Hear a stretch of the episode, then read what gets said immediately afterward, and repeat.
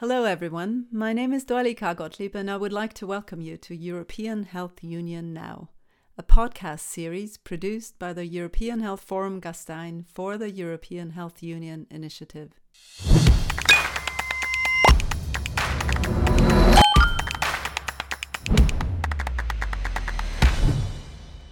Hello, and welcome to the eighth edition of the European Health Union Now podcast series which is centered on the topic of political determinants of health today. Within the discipline of public health, it's commonly understood that health outcomes are influenced by more than genetics and behavior. Many health problems can be linked to other determinants of health, like commercial, social, or political determinants, that create and contribute to existing health inequities across Europe. As experienced during the pandemic, we encounter problems when politics suppresses professional expertise and facts and figures. In order to achieve a true European health union, a series of national and EU decisions are required. And there is concern amongst the health community that the process that started in 2020 may have slowed down and needs increased attention to use the window of opportunity health has had due to the pandemic. And I'm really looking forward to speaking about this and more with my guests today.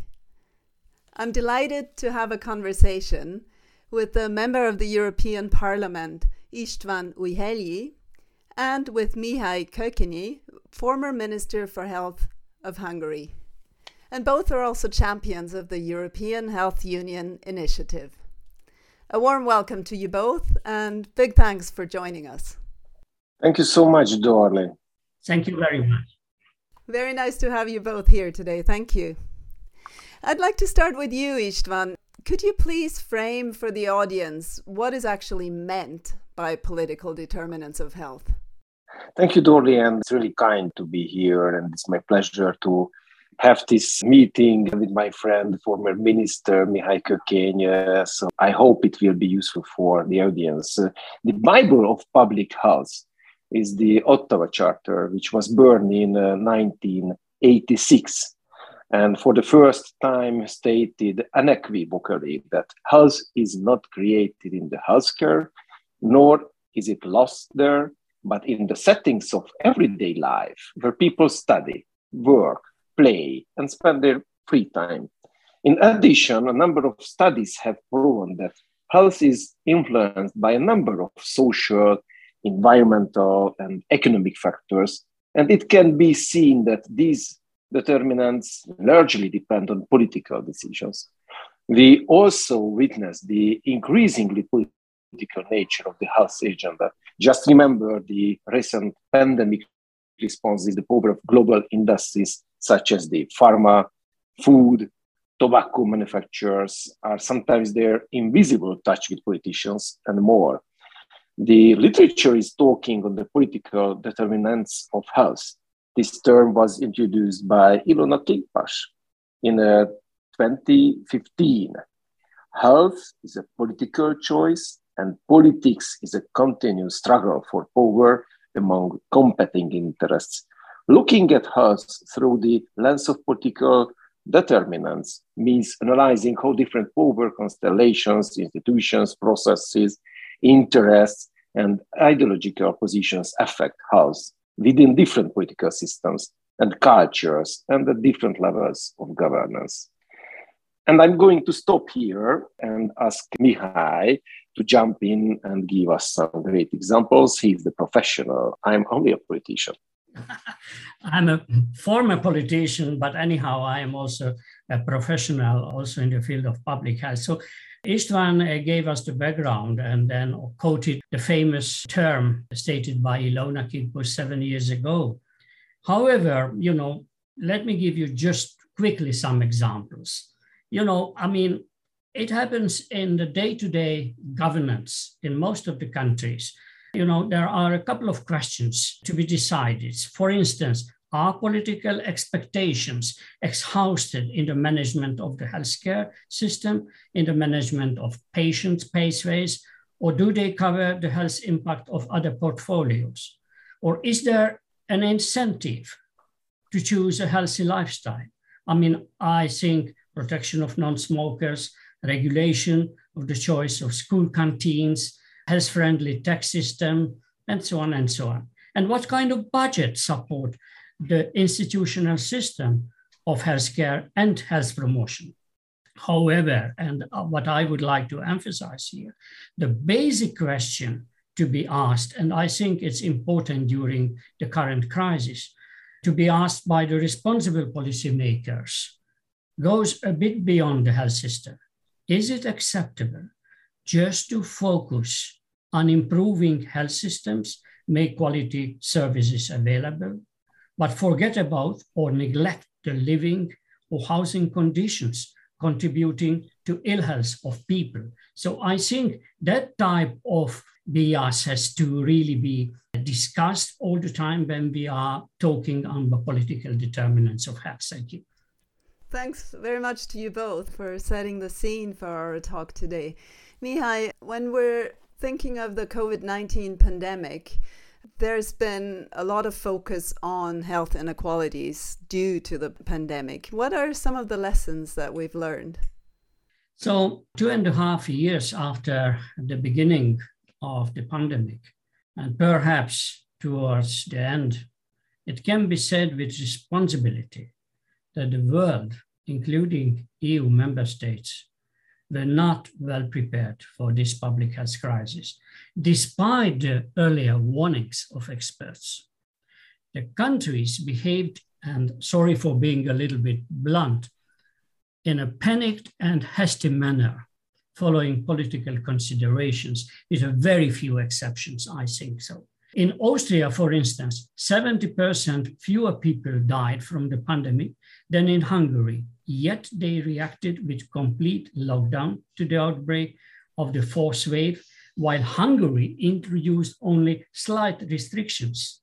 So, I mean, there are a couple of country examples. I'm not going into details, but I have to mention that there have been some success stories from the EU part, such as the joint vaccine purchase or the introduction of the EU vaccine certificate, I think that has been good steps to the right direction. Overall, health inequalities have increased, and even the improving trend of the life expectancy at birth has reversed in most of the EU countries, and it is a pity, and mainly because non-COVID health services have been disrupted in most countries. The EU has done a lot, especially through the EMA and ECDC, but it could only do so much due to a lack of competencies. I'm convinced that if the EU had stronger health powers in a public health emergency, there would have been no fragmented country specific politics driven pandemic responses. We would be more advanced in managing such crises, at least in the 27 member states, with much more transparent and accountable measures, risk-based restrictions, and uniform and sometimes binding technical protocols. That is my conviction. Thank you, Mihai. I think we all agree that there is a lot that we have learned during the pandemic, and I think we also have learned what we want to avoid in the future or how we want to be better prepared. Istvan, what do you think? What are lessons learned from your perspective? And do you think the EU did enough? It's a very difficult question. Uh, not, not the question, the answer. difficult. Uh, but Mihai gave us a great overview. And I would like to add some things as well. It is a fact that uh, the coronavirus has highlighted that the European Union does not have strong enough tools to deal with an emergency such as the spread of a novel infectious disease, which by its nature knows no borders. While the EU has significant competence in public health, healthcare systems remain the responsibility of member states. We know it very well. With minimal cooperation at EU level, it may seem a bit morbid to say, yet a pandemic with a tragically high death to help can have a positive effects. And I know repeat myself, it's morbid. But uh, I'm thinking uh, here of increased attention and support for research and development that leads to new discoveries and cures, reinforce European solidarity, or in our case, the creation of the European Health Union. The pandemic has exposed the weakness of the immune system of humanity, including the European Union, at points that were previously thought to be strong and impenetrable. Yes, it can be safely said that COVID has clearly helped and fueled the creation, acceptance, and ever wider implementation of the European Health Union.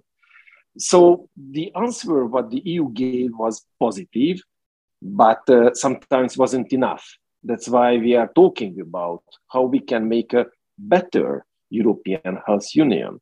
For me, for example, one of the most important cornerstones of the European Health Union must be to reduce the gross disparities between the quality and patient safety indicators of healthcare systems so that a European citizen who needs treatment in an Eastern, Eastern European hospital, for example, in our beautiful uh, country, in Hungary, for example, does not have less chance of recovery or even survival than their Western counterpart.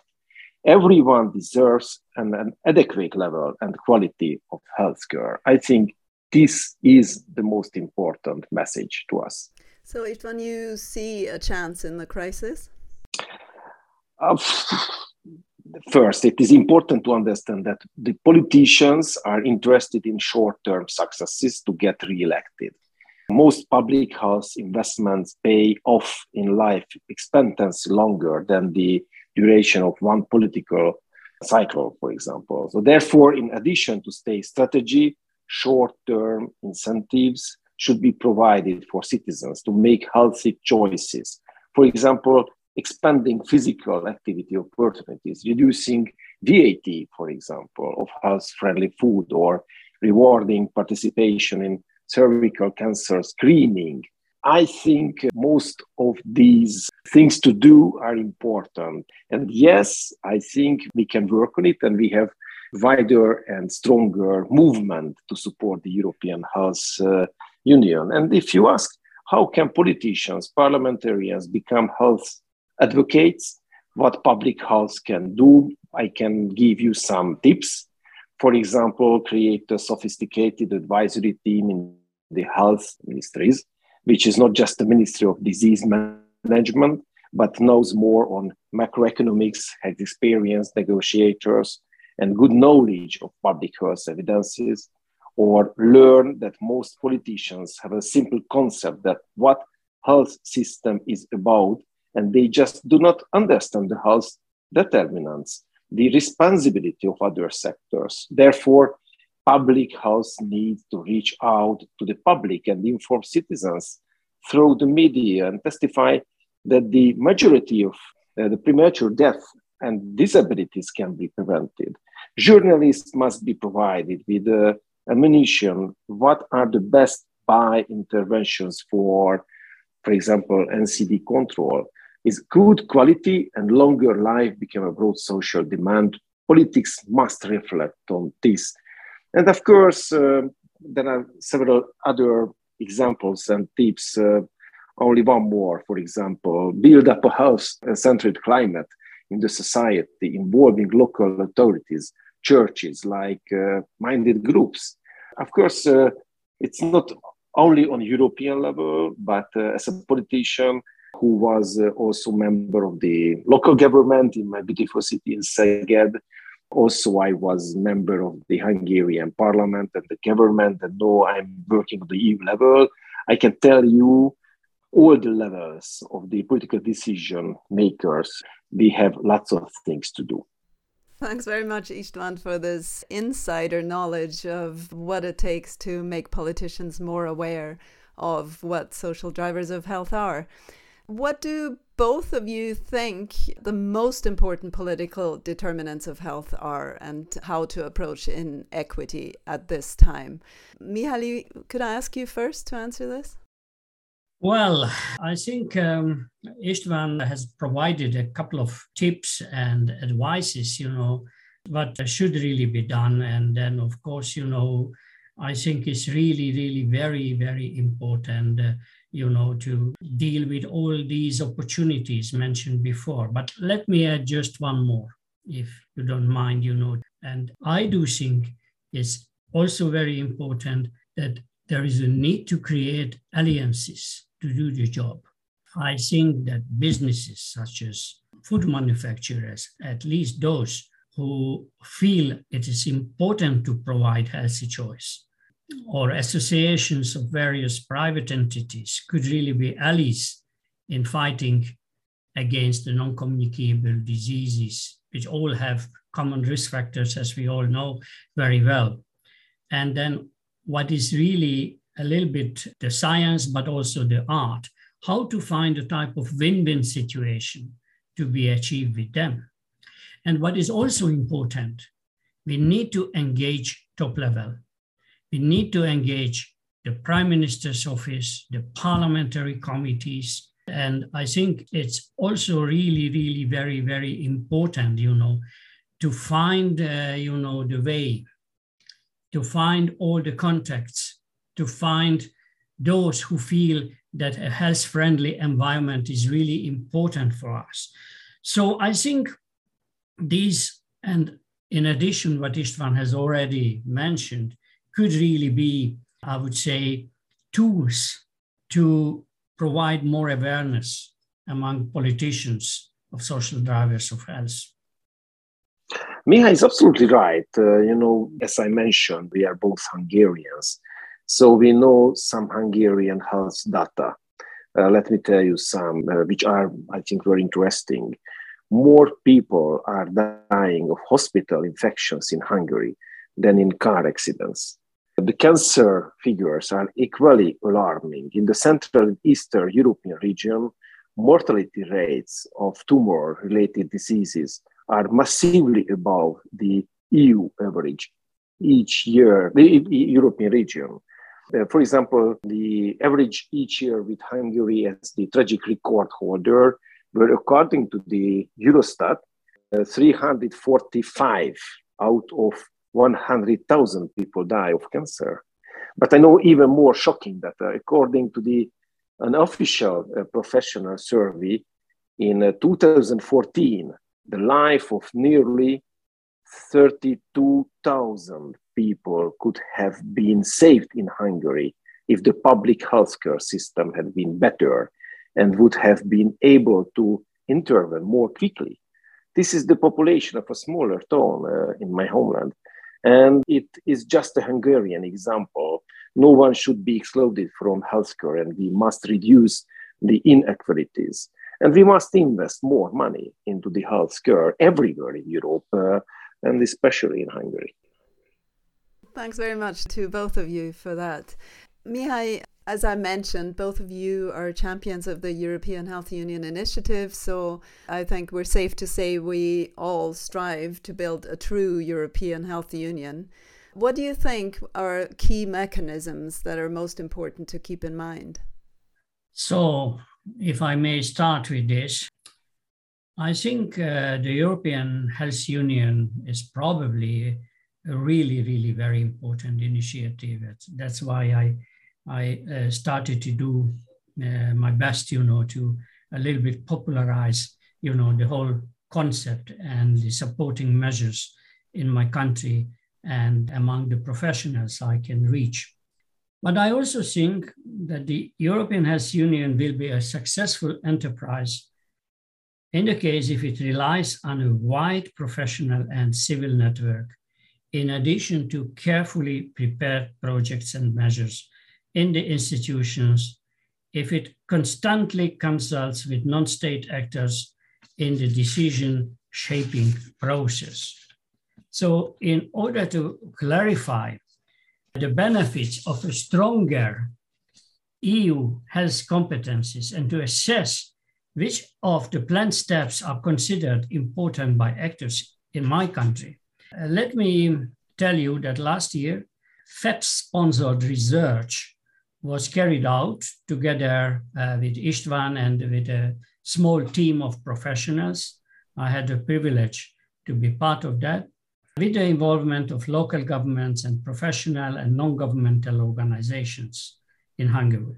It turned out that the European Health Union concept enjoys quite a lot of support in our country, mostly in the local governments, but also among the professionals, despite uh, some government objections. So I just would like to provide uh, the six recommendations which is made after you know analyzing the findings in this research. So let me just go through them very quickly. Firstly, we propose that a midterm program and a timetable for the implementation of the European Health Union should be developed, including arrangements for consultation with professional and non-governmental organizations, so that everybody should know that there is a plan, what would happen in the next year and the year after, and so on. Second, there is a need for a well-designed communication campaign which concentrates on the goals and benefits of the European Health Union. Third, it is worthwhile conducting research in several member states based on a common methodology that clarifies why the concept is so important for the population, why it is so important for the healthcare professionals, for the NGOs, and which measures should and should not be adopted. Fourth, greater emphasis should be placed on disadvantaged groups, particularly regarding their accessibility to care. Fifth, I think it is necessary to strengthen the EU's commitment to disease prevention and health promotion, including rolling back the risk factors of the non-communicable diseases. And last but not at least, the fiscal space should be created for the implementation of the components of the European Health Union in the EU budget, as financing cannot be left to the member states only. There are some good signs, as you know, in the current semester, you know, this new budgetary period, you know, in comparison with the previous one. But I think this has to really be provided also in the future. Thank you, Mihai, for sharing the member state perspective on the European Health Union. Istvan, could you tell us, as a member of the European Parliament, where do the European institutions stand regarding the European Health Union? It seems to me that uh, parallel to the end of the pandemic, uh, the interest and uh, enthusiasm for the European Health Union decreased at the informal health council meeting by the Czech presidency on 7th September, the term didn't appear once in the health commissioner's four public speeches. And many progressive initiatives have been launched so far under the uh, European Health Union project. Just check them uh, on the official website. But if I only look at the European Parliament's public health strategy adopted last year, there are still many measures to be taken. Let me mention just a few ones. For example, stress testing of EU healthcare systems, a new directive for minimum standards in healthcare, the revision of the transparency directive for pricing and the reimbursement of medicines, full implementation of cross-border healthcare directive and the clinical trials regulation, and um, the legislative action on antimicrobial resistance and vaccination, European health data space. After that, a new approach to European health research and new legislation on health and safety in the workplace. You know, this is my seventh year in the European Parliament. Uh, and the first four or five years, I haven't seen so many plans, actions. And um, then uh, I don't remember, Mihai, I think it was about five or, uh, or four years ago, so before the pandemic, when we held one big uh, roundtable discussion in uh, Hungary, and we started to talk about the European Health Union. It wasn't the same time. in that time, in the European Commission, in the Council or the Parliament, we didn't have so many fighters and uh, colleagues. Uh, but now I can tell you, it's it's another life, it's another situation, and uh, I hope all in the European institutions, in the European bubble, will have partners, not only to talk about it, but uh, also to have actions and uh, more and more new directives, for example. If I may add just uh, one sentence. So I think we need to continuously renew our advocacies and the network, you know, who help, you know, to keep these items on the agenda. And I, I was very pleased that Istvan and his team has organized at the end of June in Brussels, in the building of the European Parliament, a very broad discussion. I mean, discussion with many, many participants, well over 100 participants, about uh, what should really be done. And I think it was really very promising that the top level leaders of these organizations, starting from you know the patient organizations, then uh, also the uh, hospital organization, the European Hospital Association, uh, not to forget about the, the, the committee of the European doctors.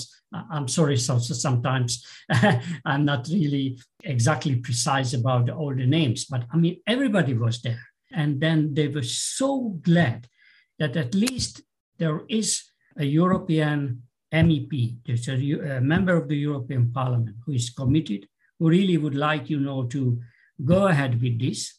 In spite, you know, of uh, the many other agenda items now, it's absolutely clear that at the moment there are uh, a lot of, lot of uh, concerns uh, in Europe, you know, because of the crisis, because of the war, because, you know, and then maybe that's not really very helpful for uh, going ahead with the European Health Union. But still, the NGOs seem to be very, very happy with this. There is a fantastic knowledge, there's fantastic expertise in these organizations. So I think it's really very important to continue uh, to rely on them. That's why we would like to organize more and more common actions. The network, uh, the lobby network is very important. Uh, in the past, uh, it wasn't very strong in the European bubble, but uh, now we have chance to have more partners. So um, it's my pleasure to be your some kind of ambassador or or champion or networking maker uh, in the European Parliament. Yeah, thanks very much to both of you for painting a rather positive picture of where we stand with the European Health Union. Yet, I think we agree that a lot more needs to be done, and it's great to feel the atmosphere of a bit of a movement that's ongoing at the moment, and there are more and more players coming on board. So, one problem we have encountered lately is that some national policymakers seem to need some convincing. And there seems to be something of a misconception that a strong Europe in health will weaken health in member states or the authority on health in member states. Do you think that's true, Mihai? And what can we do to change that? Mm, uh, I'm afraid it's, it's true. So misinformation and disinformations are proving to be one of our great societal challenges. This is also the case with the European Health Union, as several member states believe and communicate. Sometimes I don't understand why.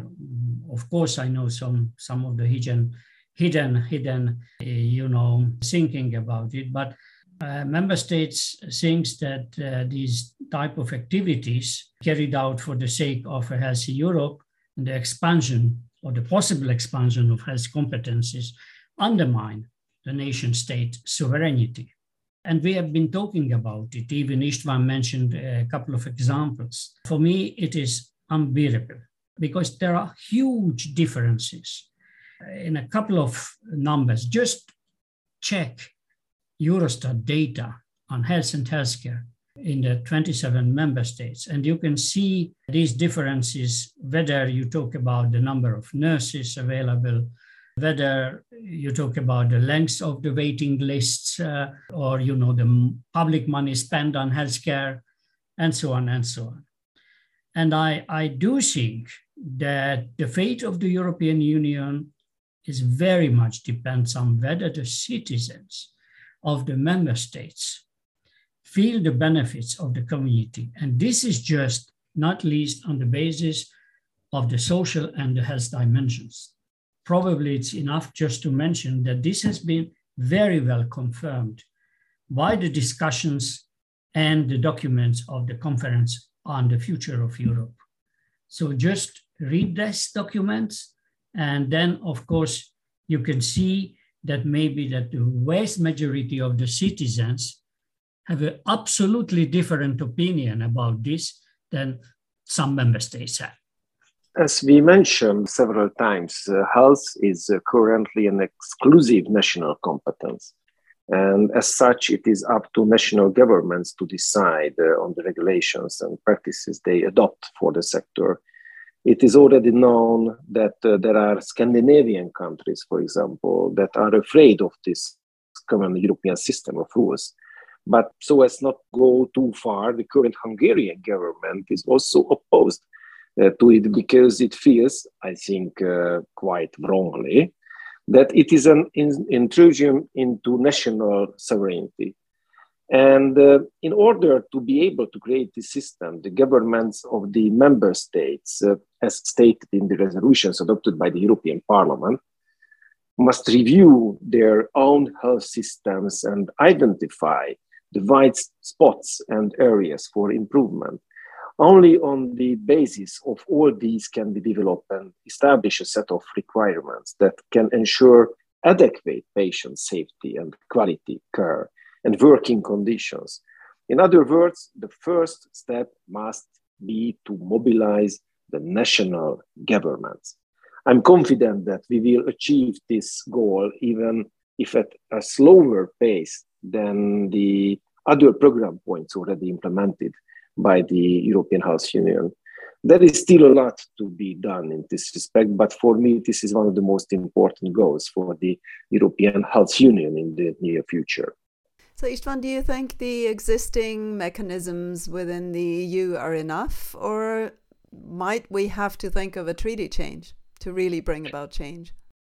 Uh, this is the most interesting question, and uh, also a tricky uh, I question. Don't know. I realize.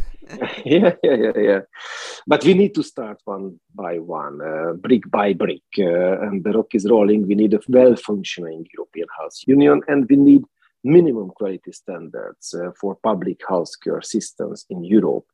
It is in the interest of all of us.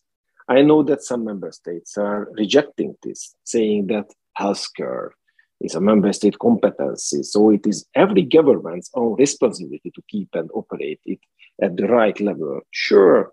But uh, if there are such differences and uh, inequalities between our systems, then we aren't able to defeat global threats in the future. Just a tiny hole in our common boat is enough to let the water slowly turn it to its side and eventually sink the sailboat. Setting quality standards doesn't deprive member states of their competencies. However, we ensure with them the proper functioning of healthcare system and thus patient safety for all Europeans. We have taken the first steps in the past years, but we will still need to be able to jump a few obstacles to ensure a secure implementation. So I think that we need to associate more power and more money to the existing mechanism. And after this, we can have a look at the next steps and moves. I would like to have, but uh, if you look around in the European political uh, structures, it's not easy to have it. Uh, but there are more than 450 million Europeans. I have six kids, and uh, I really would like to have for them the same quality when we are talking about the public health services, where they will live or study or that they would like to have a family. Thanks so much for this, Istvan. Could I challenge you with the same question, Mihaly? Uh, a treaty change needed, yes or no?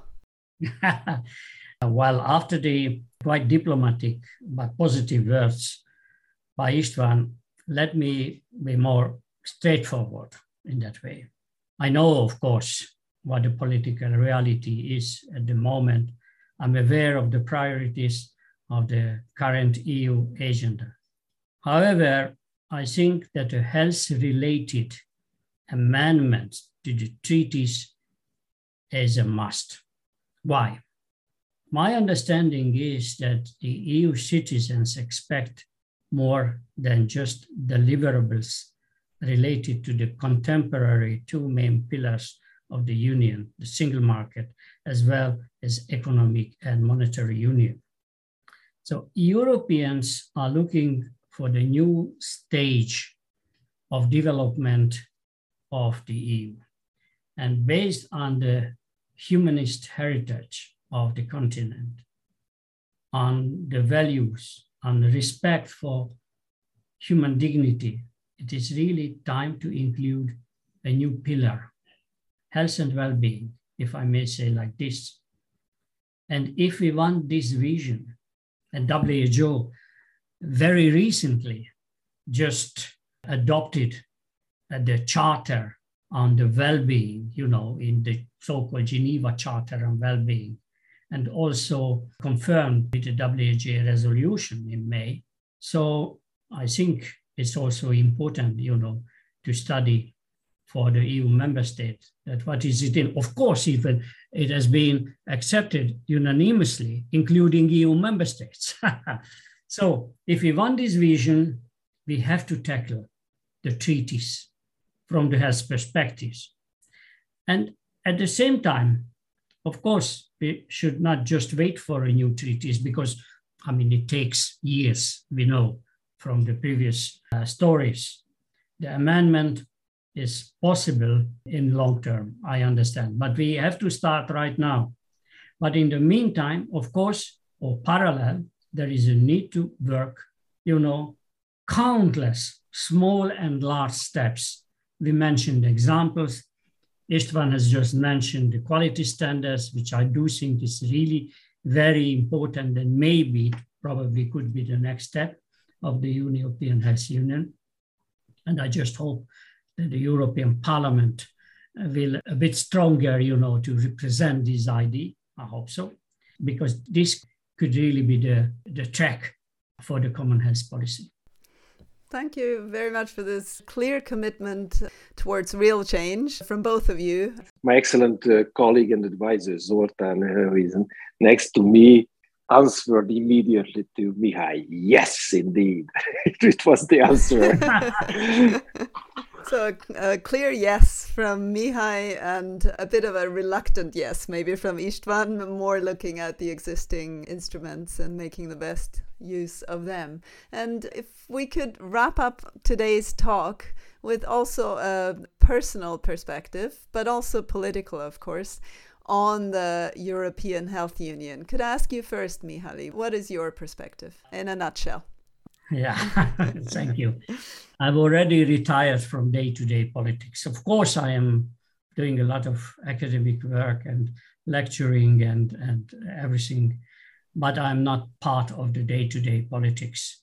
And that probably allows me to be a little pathetic and recall a message from late John F. Kennedy, who said in 1963 in the Irish Parliament the following The problems of the world cannot possibly be solved by skeptics or cynics whose horizons are limited by the obvious realities. We need a man who can dream of things that never were and ask, why not? And that's the end of the quotation. So there is a need really for committed, courageous, visionary people for making the European Health Union a reality. Thank you. Thank you for this very inspiring quote. And uh, Istvan, could we have your take on the European Health Union? Your very personal but also political take. There is no question, I think, that one of the most important tasks of the European Union is the coming period is to invest in people and make the strengthening of welfare and social systems a priority. I strongly believe that the imbalance in healthcare systems in the EU is untenable. The right to physical and mental health is a fundamental human right. And uh, because the European community is built on solidarity, inequities, and inequalities in uh, healthcare systems must be addressed. Health is an outcome and indicator of the social, economic, and environmental dimensions of sustainable development. So it's time to make health a priority area for the EU, and it's time to, make healthcare funding a national priority in the member states.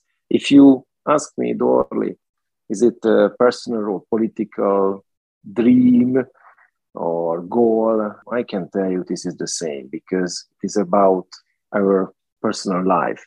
That's why we have to serve it in the political structures. Thanks very much, Istvan. And a big, big thank you to both of you for joining me today, Mihaly and Istvan, and for giving us some insight into this so relevant and timely topic. Thank you so much. It was a pleasure. Yes, thank you very much for the opportunity. So, big thanks to both of you. A thank you also to our listeners for tuning in. Please look out for further editions of European Health Union Now, the podcast series of the European Health Union Initiative. Thank you.